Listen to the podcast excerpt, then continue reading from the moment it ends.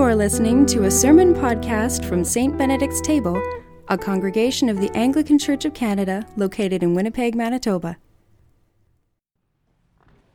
May only truth be spoken and only truth received. Amen. So I have a very vivid memory of a rainy Sunday afternoon back in 1971 when I was all of 10 years old and bored. Very bored in the way that only a restless 10 year old boy can be. My family had been to church that morning, as we always did on Sundays. But once our lunch was over, the afternoon just looked barren. It was too cold and wet to spend time outdoors. None of my friends were available to do anything. And my pleas for my dad to take us bowling were met with a very definite, not today. Not today. So you'll just have to find something else to do. But what? And remember, this was in a day when the TV channels were more than a little limited. And my parents pretty much restricted our Sunday television to the wonderful world of Disney at six o'clock. I landed up in my room, lying on the bed, staring at the ceiling, and wondering how I was ever going to pass that afternoon. I reached over to my bedside table, where I had a little stack of these booklets called Picks which were given out to us each week at the end of our Sunday school class. I was, I should say, a star attender of Sunday school. And I still have the little pin that was awarded to me for three years of solid attendance without missing a single week. I was, however, singularly disinterested in these weekly picks, handouts with their recap of the weekly Bible story, a puzzle, a cartoon, and some terribly dull, to my mind, story. So they just landed in a stack on the shelf of my bedside table until my mom would eventually suggest that they needed to be cleared away. So, reaching over and taking one of those little booklets, I just flipped through until I landed on the story for the week which turned out to be one episode in a longer serialized story called The Lion, the Witch, and the Wardrobe. Well, that sounded at least a little promising. So I pulled the whole stack off the shelf and began to look back. Yes, I had about 10 episodes in that series. So I started reading the first one. It was set in the Second World War, and these four children had been evacuated from their home in London and taken out to stay at a mansion in the countryside. Okay, that's kind of interesting. So I kept reading, and slowly this extraordinary tale unfolded. In one of the rooms of that mansion, there was a stately old wardrobe, which unexpectedly led the youngest of the four, a, little girl named Lucy, into a land called Narnia, populated by fauns and centaurs, talking animals, dwarfs, and all manner of mythical creatures. Narnia, though, was under a kind of a pall of evil having been locked into an endless winter by the White Witch. Well, I was hooked. There comes this moment in the story when another one of the children, a rather sullen boy named Edmund, also makes his way through the wardrobe into Narnia, where he is met by the White Witch, who takes him into her grand sled and offers him Turkish delight. Now, I remember at this moment in reading, I instantly became hungry for candy.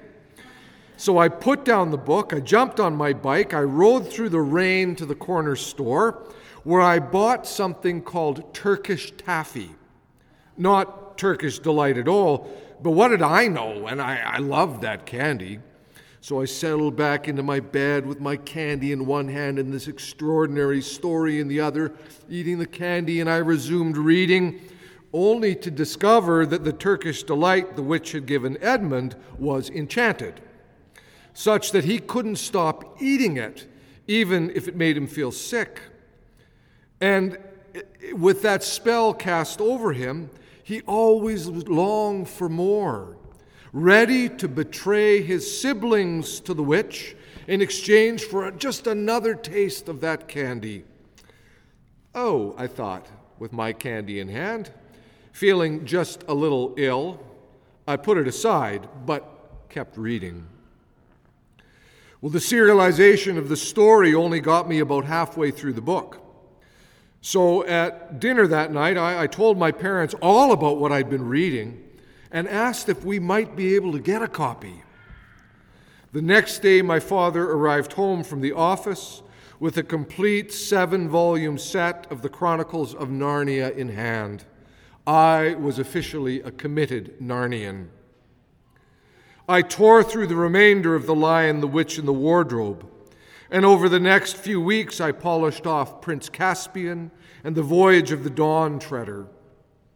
One evening at dinner, I was enthusiastically telling my family all about how much I loved those books and what was going on, and my sister, who is three years older than me, so 10 and 13, much more sophisticated, interrupted and said, Well, of course, Aslan is the Christ figure. What? And the witch is a symbol of evil, she said, pointing out how Aslan the lion's self sacrifice for Edmund was parallel to the crucifixion. I was completely dumbstruck. I'd not seen any of that in these fantastical stories, but then it all began to fall into place when I launched into The Magician's Nephew, which is a kind of Narnia origin story, creation story, if you will, I read it with new eyes. And if anything, my excitement in reading the stories only deepened. Narnia was and ever has been since a place to which I love to journey.